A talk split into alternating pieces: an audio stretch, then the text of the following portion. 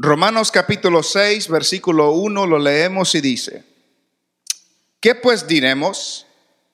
¿Perseveraremos en el pecado para que la gracia abunde?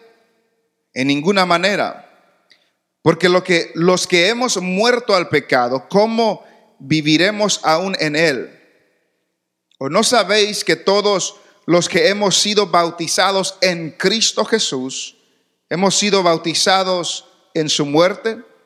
Porque somos sepultados juntamente con él para muerte por el bautismo, a fin de que como Cristo resucitó de los muertos por la gloria del Padre, así también nosotros andemos en vida nueva.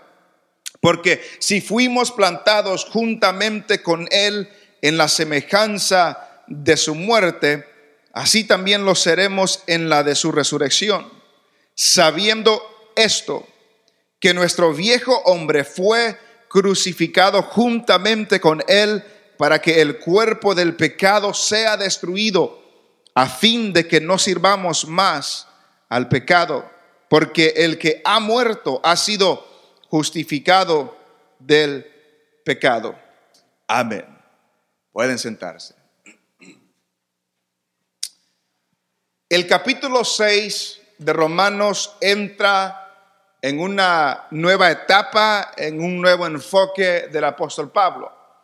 Como resumen, desde el capítulo 1, versículo 18, hasta el capítulo 3 y versículo 20 encontramos la primera sección, donde el apóstol Pablo establece que todo el mundo está bajo pecado, que todos han pecado, todos han fallado y, no hay ni uno que esté justo, santo delante de Dios. Y por consecuencia el castigo y la ira de Dios derrama toda sobre, sobre toda impiedad, sobre toda injusticia.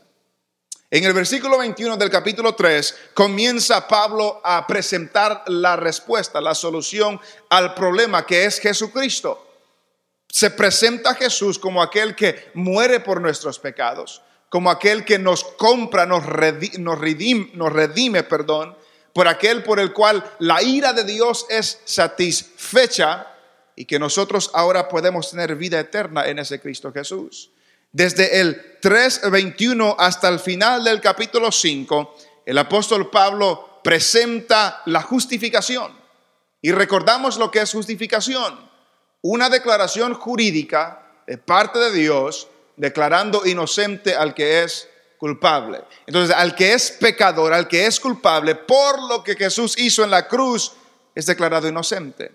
Y es declarado inocente por fe, completamente por fe, completamente por creerle a Dios, completamente por confiar en Jesús como el Salvador de nuestras vidas y ser redimido por Él, somos justificados delante del Señor. Cuando antes no nos podíamos acercar, ahora nos podemos acercar. Cuando antes estábamos alejados de Dios, ahora estamos cercanos. Cuando antes éramos enemigos, ahora somos hijos de Dios. Porque Jesús murió en la cruz del Calvario por nuestros pecados. Entonces, esa segunda parte del 3.21 hasta el 5.21 presenta el apóstol Pablo el hecho de que el hombre solamente puede ser justo y justificado delante de Dios por fe en Jesucristo, nada más. Por fe en Jesucristo y nada más. Entonces, en el capítulo 6 en adelante comienza el apóstol Pablo a hablar de qué significa esto, pues. ¿Qué significa esto de que ahora por fe somos justificados y, qué tiene que ver con mi vida hoy? Porque hemos dicho que ese aspecto de la justificación es algo que sucede una vez para siempre. No es un proceso, sucede una vez para siempre. El momento que la persona tiene fe en Jesús es justificada, es justa delante del Señor. Y ahora comenzando desde el capítulo 6, comienza Pablo a contestar una pregunta específica. Del 6 al 8 habla de lo que llamamos la santificación. Un escritor ah, comenzó esta sección haciendo esta pregunta, que Pablo quizás podía oír a, los que le llevaban la contraria, que, les, que le decían, ¿qué clase de evangelio estás proclamando, Pablo? Ah, un evangelio que requiere que no hagamos nada para comprobar que somos escogidos de Dios? nada excepto creer, si nuestras buenas obras no cuentan para nada y nuestro pecado causa que la gracia de Dios se revele más, entonces ¿por qué no seguimos pecando para que la gracia siga abundando? Y es ahí donde comienza en el versículo 1 del capítulo 6. Dice, ¿qué pues diremos? Porque lo que está a punto de, de preguntar y él mismo contestar se remonta en dos versículos que el apóstol Pablo ya había dicho. En el capítulo 3, en el versículo 7 y 8, note lo que Pablo ya había dicho. Dice, pero si por mi mentira la verdad de Dios abundó para su gloria, ¿por qué aún soy juzgado como pecador? ¿Y por qué no decir, como se nos calumnia y como algunos cuya condenación es justa afirman que nosotros decimos, hagamos males para que vengan bienes? Y luego terminando el capítulo 5, en el versículo 24, dice, sino también con respecto, perdón, estoy leyendo el, 3, capítulo 5, versículo 20, pero la ley se introdujo para que el pecado abundase, mas cuando el pecado abundó, sobreabundó la gracia. Donde había pecado, había más gracia de Dios. Donde abunda el pecado, la gracia de Dios es más todavía. Y entonces está declarando, este es el evangelio que predicamos, que no hay pecado que la gracia de Dios no pueda perdonar. No hay pecado que sea suficientemente grande que la gracia de Dios no sea suficiente. Pero se detiene Pablo en un momento en el capítulo 6, por si acaso alguien dice, ¿qué pues diremos? ¿Perseveraremos en el pecado para que la gracia abunda? Si, si, el pecado mío causa que la gracia de Dios se manifieste más, hay que pecar más para que la gracia de Dios abunde más. Hay que hacer más mal, como decía el capítulo 3, para que vengan más bienes. Entonces presenta el pecado abunda, pero la gracia es más que suficiente para el pecado. Pero antes que alguien corra con eso, para una ideología, una teología incorrecta, Pablo los detiene. ¿Qué pues diremos? Perseveraremos en el pecado para que la gracia abunde. ¿Qué significa la palabra perseverar? Continuar. ¿Continuaremos pecando para que la gracia abunde? Si eso es verdad, que, que donde el pecado abunda, la gracia sobreabunda, ok, ¿continuaremos en ese pecado? para que la gracia abunde. Y no está hablando con gente que no es cristiana, está hablando con los cristianos. ¿Continuaremos en ese pecado para que la gracia abunde? Y es ahí donde el escritor hace la interrogante. Si, si, si es mi pecado que hace resaltar la gracia de Dios, pues hay que seguirle. Y hay que hacer más. Y lo preocupante, lo que mucha gente se preocupa es que cuando uno predica un evangelio donde la justificación es solamente por fe, el miedo, dicen ellos, es que esto va a suceder. Voy a seguir pecando, de todos modos la gracia de Dios es más que suficiente. Cuando Pablo establece, no, uno es salvo por fe, sin obras. Uno se acerca a Dios porque le cree a Dios y lo que su palabra dice y no por lo que nosotros hemos hecho. Entonces dice, ¿qué vamos a hacer? Seguimos de esa manera para que la gracia abunde. Y la respuesta del apóstol Pablo en el versículo 2 del capítulo 6 dice no. En ninguna manera. En ninguna manera. No es posible. No puede ser posible. En ninguna manera. Y esta frase es una frase, perdón, bien peculiar. Porque cuando Pablo está presentando preguntas retóricas que, que no, que, que él mismo las contesta, contesta de esa manera, en ninguna manera. Porque si regresamos al capítulo 3, este Romanos, en el capítulo 3, si leemos desde el versículo 3, note lo que Pablo está haciendo. Dice, pues que si algunos de ellos han sido incrédulos, su incredulidad habrá hecho nula la fidelidad de Dios? ¿Cuál es la respuesta de él? Versículo 4. De ninguna manera. En el versículo 5, y si nuestra injusticia hace resaltar la justicia de Dios, ¿qué diremos? ¿Será injusto Dios que da castigo? Hablo como hombre. ¿Qué dice el versículo 6? En ninguna manera.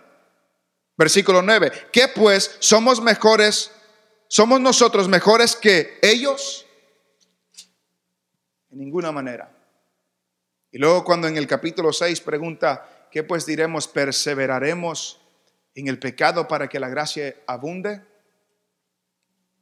En ninguna manera. No. No. No vamos a perseverar en el pecado para que la gracia abunde. Y no es Ah, no Pablo simplemente dice no y se acabó porque yo digo. Lo explicó por qué. ¿Por qué no, Pablo? Si, no podemos, si, si acabas de decir que donde el pecado abunda, sobreabunda la gracia, hay que seguir pecando para, para que la gracia abunde. Y Pablo dice no. Y luego le da la explicación. Y la explicación es esta. Porque los que hemos muerto al pecado, ¿cómo viviremos aún en Él? Note esa palabra. Porque los que hemos muerto al pecado, ¿cómo viviremos aún en Él? ¿Qué significa eso? ¿Qué está diciendo Pablo ahí? Porque Pablo se, se incluye en el grupo que ha muerto al pecado. Porque los que hemos muerto al pecado, ¿cómo viviremos aún en Él. Entonces, la muerte y la vida no se mezclan. Note eso, la muerte y la vida no se mezclan. La muerte separa. La muerte separa de la vida. La muerte separa de lo que antes éramos. Entonces, muertos al pecado, no podemos seguir viviendo en él porque ya hemos muerto. Entonces, un, escritor lo comparó de esta manera. Es como si alguien dice, y quizás la mayoría entendemos este, este concepto. Es como que si nosotros todos hubiéramos nacido en El Salvador. Y El Salvador o cualquier país tiene sus leyes, sus instituciones y todas sus normas. Y luego nos, nos movemos para otro país y queremos seguir viviendo con las leyes de aquel país, con las normas de aquel país, con lo que aquel país dicta que hagamos cuando estamos viviendo en otro país. Si, si, si hemos trasladado, si ya no estamos en el mismo lugar, no podemos seguir viviendo de las mismas leyes. Si ya hemos pasado de muerte a vida, si hemos pasado de, estar vivos al pecado y ahora estamos muertos al pecado, no podemos seguir en lo mismo. No podemos seguir haciendo las mismas cosas. Entonces dice, los que han muerto al pecado no pueden vivir todavía en esas cosas. No es posible. No podemos. Entonces la respuesta de Pablo es categóricamente no. Categóricamente no. Porque los que han muerto a algo no siguen viviendo en eso. Cuando una persona muere, todo lo que había en este mundo ya no le aplica. Las leyes ya no le aplican. Si estaba casado ya no aplica porque ya se murió. Ya, no aplica. Ya no aplica. Si nosotros hemos muerto al pecado, dice, no podemos seguir viviendo aún. Y continúa en el versículo 3 elaborando más el pensamiento de él. Y dice, o no sabéis, note esa palabra, o no sabéis Note esa palabra, o no sabéis, porque en el resto del capítulo 6, la idea de saber y conocer sale varias veces. Sale varias veces. Y lo que debemos de recordar es que hay ciertas cosas que si no las sabemos, no pueden ser efecto en nuestras vidas. Lo que está a punto de decir Pablo es algo que ellos debían saber y que también nosotros debemos saber. Hay muchas cosas que no sabemos. Aún en la fe cristiana hay muchas cosas que no sabemos y estamos aprendiendo, pero hay ciertas cosas que necesitamos saber y uno de estos es algo que necesitamos saber. Dice, o no sabéis que todos, nota esa frase, que todos los que hemos sido bautizados en Cristo Jesús, hemos sido bautizados en su muerte. Note eso. ¿O no sabéis que todos los que hemos, se incluye Pablo, sido bautizados en Cristo Jesús, hemos sido bautizados en su muerte? ¿De qué bautismo está hablando Pablo ahí? ¿De qué bautismo está hablando Pablo ahí? Algunos están hablando, dicen que Pablo se está refiriendo al bautismo en agua. Cuando uno se bautiza, la idea es que cuando uno se bautiza y lo ah, sumergen en el agua, es que murió. Y cuando sale del agua es que resucitó. Y, toman este pasaje para ah, tomar esa posición. Todos los que hemos sido bautizados en Cristo Jesús, hemos sido bautizados en su muerte. ¿Será que está hablando del bautismo en agua? ¿O será que está hablando de otro bautismo? Yo no creo que está hablando del bautismo en agua. Yo creo que está hablando de un bautismo que la Biblia habla ah, en Primera de Corintios, capítulo 12 y versículo 13. Primera Corintios es el libro que sigue después de Romanos. Primera Corintios, capítulo 12, versículo 13.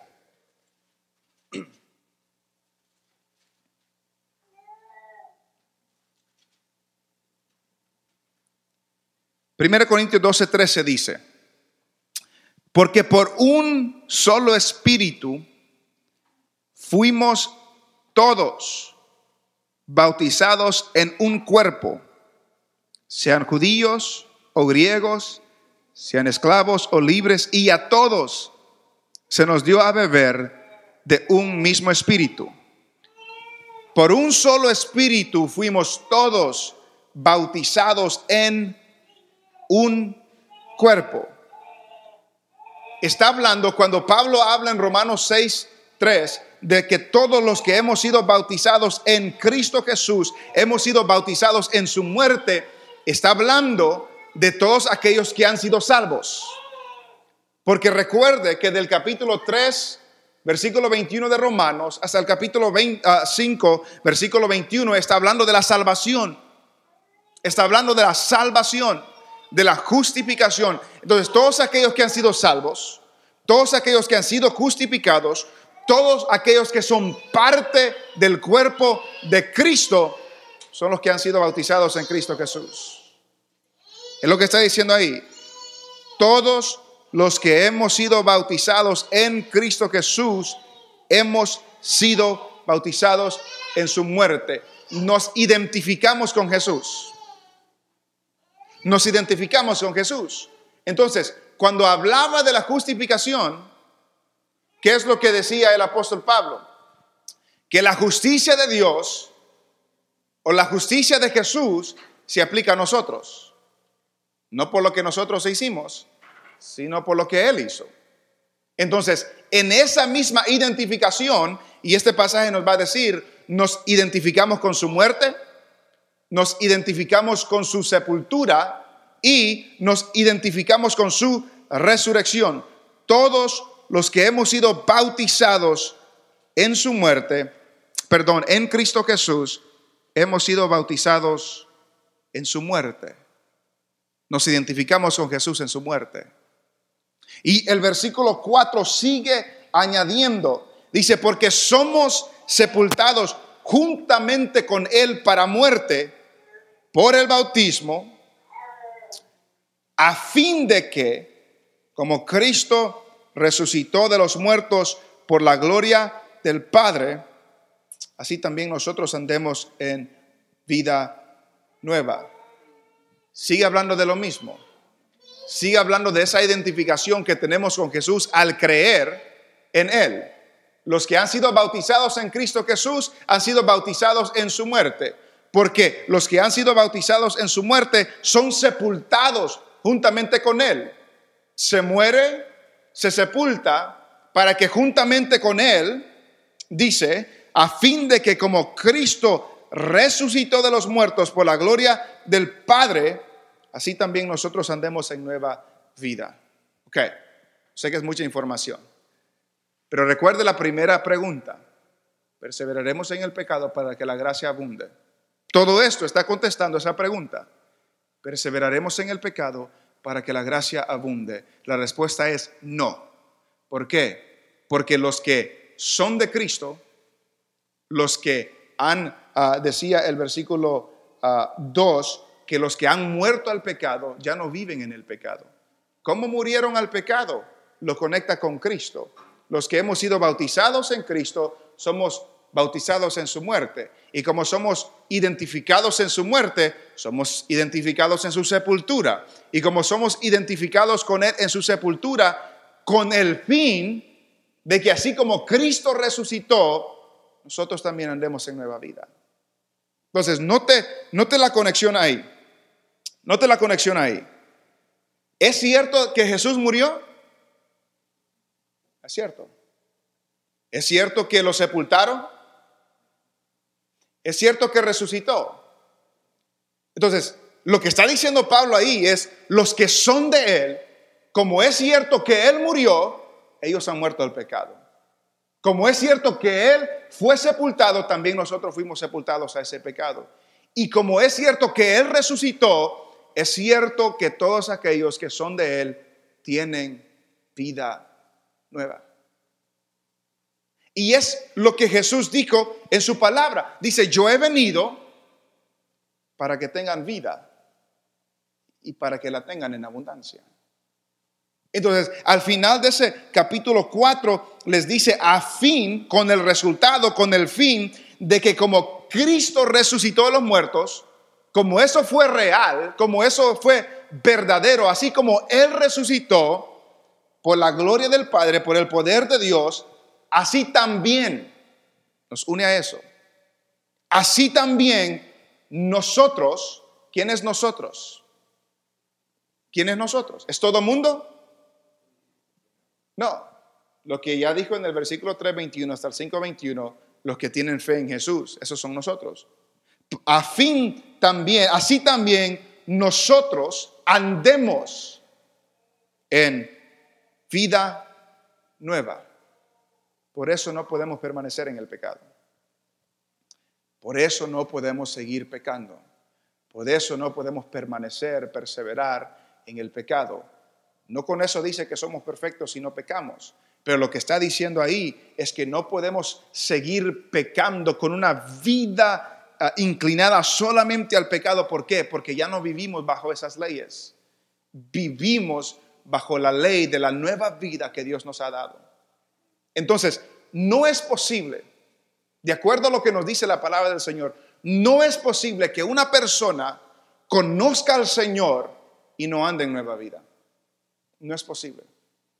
Porque ahí hace la conexión. Así como Él murió y así como Él resucitó, así también andemos en nueva vida. Si no andamos en nueva vida, hay dos opciones.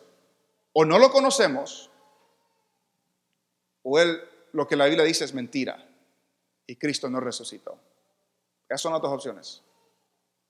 El que confiesa que es de Él y no anda en nueva vida, o está mintiendo esa persona y en realidad no lo conoce, o está mintiendo la palabra del Señor, porque me dice, así como Cristo resucitó, así también el que es de Él tiene que andar en nueva vida. Y por lo tanto, no podemos seguir en el pecado. Y por lo tanto, hemos muerto al pecado y por lo tanto no podemos vivir de la manera como vivíamos antes.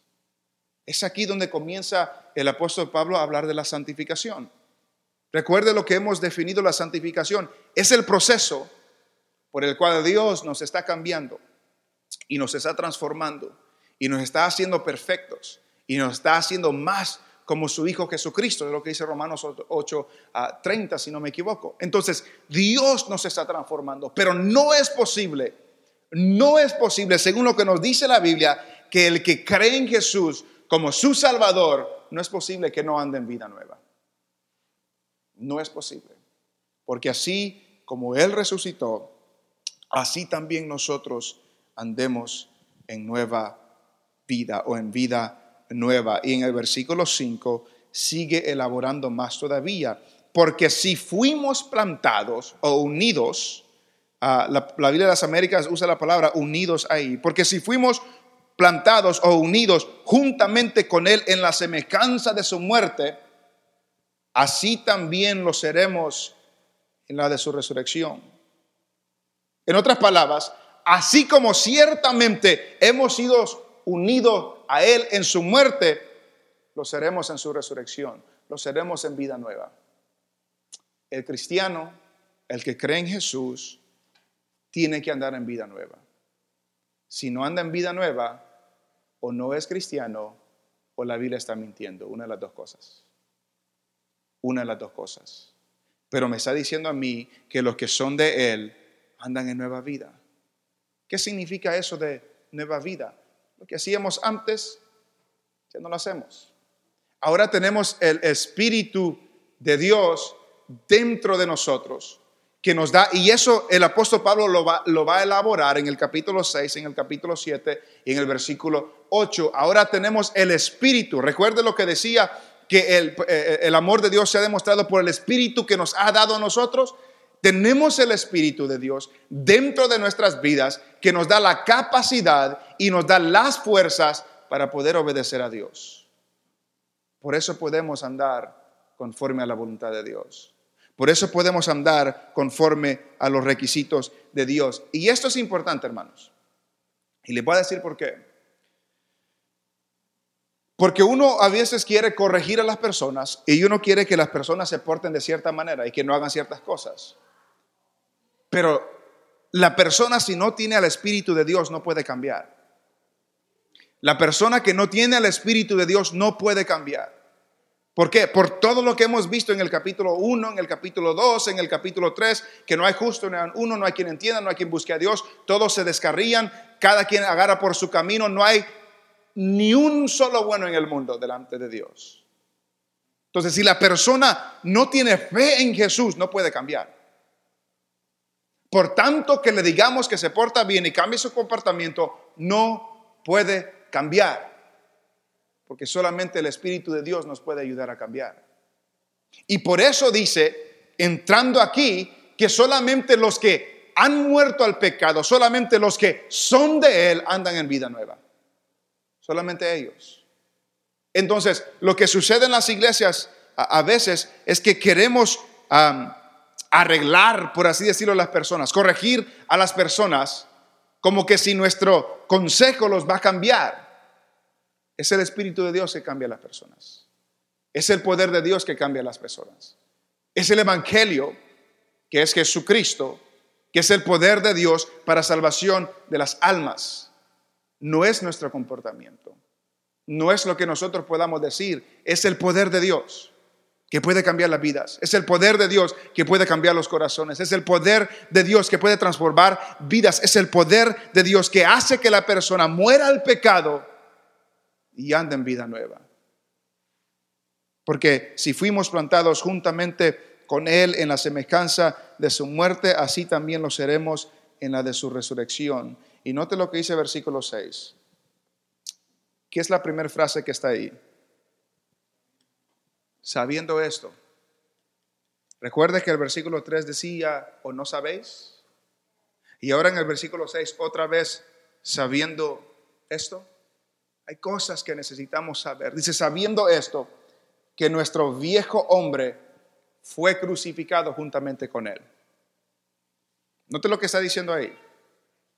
Nuestro viejo hombre fue crucificado juntamente con él nuestro viejo hombre fue crucificado juntamente con él.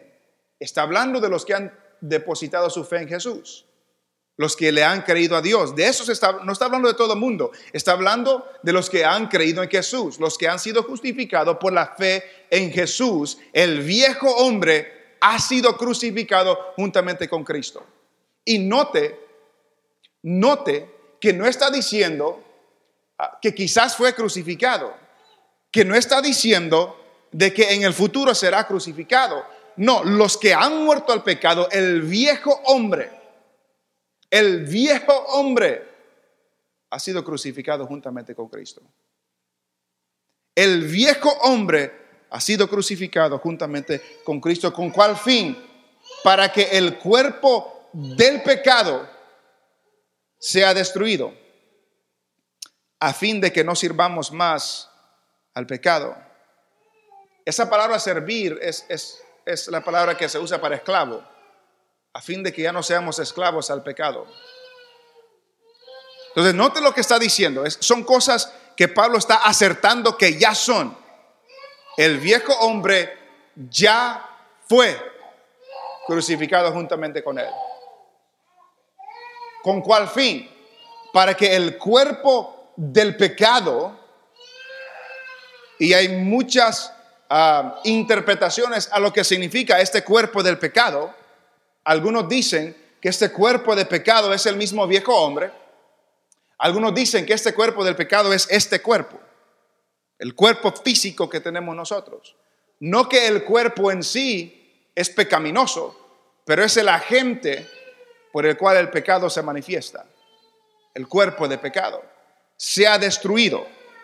A fin, dice, que no sirvamos más al pecado, para que ya no seamos más esclavos del pecado, para que ya no sirvamos al pecado. Y lo va a elaborar después en el capítulo 6. Pero Cristo, note lo que está diciendo hermanos, Cristo murió para que todo aquel que tiene fe en Él ya no sirva al pecado, ya no sea esclavo del pecado, que este cuerpo de pecado sea destruido otra, ah, ah, otra versión dice reducido a impotencia. Ya no tiene poder sobre nosotros.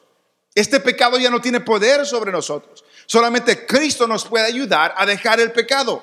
Es lo que nos está diciendo Pablo. ¿Cuántas veces hemos tratado de dejar de hacer algo nosotros? Que quizás ni hay que mencionar lo que es. Pero hacemos cosas que sabemos que no debemos hacer. ¿Y cuántas veces hemos intentado dejarlos? ¿Cuántas veces hemos intentado dejarlo? Y no podemos. Y no podemos. Y no podemos. Y no podemos. ¿Por qué? Porque solamente podemos dejar las cosas cuando Dios, su espíritu, su poder, nos da la habilidad de dejar esas cosas. Por eso dice ahí, para que el cuerpo del pecado sea destruido, a fin de que ya no seamos esclavos más al pecado. Y termina el versículo 7 ah, diciendo, porque el que ha muerto, ¿qué pasa con el que ha muerto? ha sido justificado del pecado. O la Biblia de las Américas dice, ha sido libertado del pecado. Ya no somos esclavos del pecado. Un escritor dijo, libertado y nunca más bajo su dominio y control. Entonces, ¿qué significa eso? Que para el cristiano, para el que no es cristiano, para el que no tiene fe en Jesús, es esclavo del pecado. ¿Qué significa eso? Que está obligado a servir al pecado. Está obligado, es, es, su Señor, es su mayordomo, es el que lo controla. Está obligado a servir al pecado. Pero viene Cristo, dice, y el que ha muerto juntamente con él, ha muerto para que el viejo hombre sea crucificado o fue crucificado y que este cuerpo de pecado sea destruido o sea reducido a impotencia. ¿Para qué? Para que ya no seamos esclavos del pecado. Entonces, el cristiano ya no es esclavo del pecado. El cristiano ya ha sido libertado de ese dominio, pero no significa que el cristiano no peca. Un escritor lo puso de esta manera, que para el, para el cristiano hay la posibilidad de pecar, pero no está en obligación de pecar. Porque el maestro o el Señor del cristiano no es el pecado, sino que es Jesús. Y como Jesús es mi Señor, es mi dueño porque Él me compró. Y es lo que va a decir más adelante en, en, el capítulo 6. Él es mi dueño, Él me ha comprado, yo le sirvo a Él. Ahora yo, ese pecado que antes me tenía dominado, ya no me tiene dominado. Ya no me tiene que tener dominado. Ahora tengo libertad, soy libre de eso. Ya no tengo que seguir viviendo bajo esas leyes. Ahora Dios me ha hecho libre. Pero ¿qué sucede? Que el cristiano, aunque no está en obligación de pecar, muchas veces termina en pecado. Que el cristiano que no está en obligación de pecar, muchas veces sigue en ese pecado. Una, un escritor hablando de este mismo pasaje lo comparó ah, en, los, en los 1860s, cuando había esclavitud en los Estados Unidos y que ah, Abraham Lincoln ah, por, así decirlo, libertó a todos los esclavos ah, de sus dueños. Y era ley, como la ley que acaban de pasar aquí, era ley, que ahora todos los esclavos son libres. Y todos los esclavos dice que, que se alegraron en el momento, pero luego se le fue la alegría, porque es todo lo que conocían. Y poco a poco regresaron a donde sus dueños, porque ¿a dónde iban a ir? No tenían a dónde ir. Y, es casi la idea que daba un escritor de que muchas veces el cristiano sabe estas cosas, pero luego no sabe para dónde ir. Y sigue en lo mismo porque no sabe. Y por eso Pablo dice, o no sabéis, o no sabéis, sabiendo esto, sabiendo estas cosas, que el pecado ya no es mi dueño, que el pecado ya no es mi Señor, que ahora tengo algo dentro de mí que me ayuda a resistir ese pecado, esa maldad, esa obligación que antes tenía de pecar, ya no la tengo. Tenemos a Dios, tenemos al Espíritu de Dios. Porque la Biblia me dice a mí que los que hemos muerto al pecado no podemos seguir viviendo en él. No podemos seguir en pecado porque los que son de él andan en vida nueva. Y este capítulo, todo este capítulo, hay, algunas cosas que no se han contestado hoy todavía de lo que está hablando Pablo, porque este capítulo, hasta el, hasta el versículo 23, resume todo lo que está hablando Pablo. Entonces, esta es una introducción a este capítulo. Y hay muchas cosas que no se han contestado, porque en el capítulo 6, 7 y 8 Él las contesta, Él las elabora. Pero nos damos cuenta que nos dice la Biblia que los que son de Él andan en nueva vida. Está por acertado que los que son de Él andan en nueva vida y no pueden seguir en el pecado. Solo andan en nueva vida. Y debemos de saber que ya no somos dueños del pecado.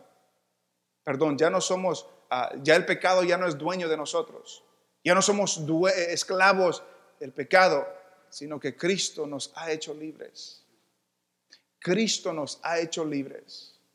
Cristo nos ha hecho libres y ahora usted y yo tenemos la habilidad de obedecer al Señor, de rechazar el pecado, de rechazar la maldad, de rechazar la desobediencia y como dice más adelante, poner nuestras vidas en servicio de la justicia. Así es que esta primera parte llega hasta el versículo 14 y la segunda parte la veremos la próxima semana. Pero tengamos por acertado lo que nos dice la Biblia. El que está en Cristo es una nueva criatura. Ha muerto al pecado, ha muerto a la maldad y ahora tiene nueva vida en Cristo Jesús. Y esa nueva vida se demuestra en que ya no estamos obligados a obedecer al pecado.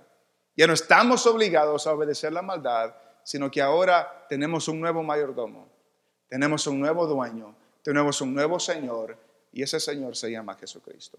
Y ese Señor, ese dueño nos ha hecho libres para que nosotros podamos ser de bendición en esta tierra.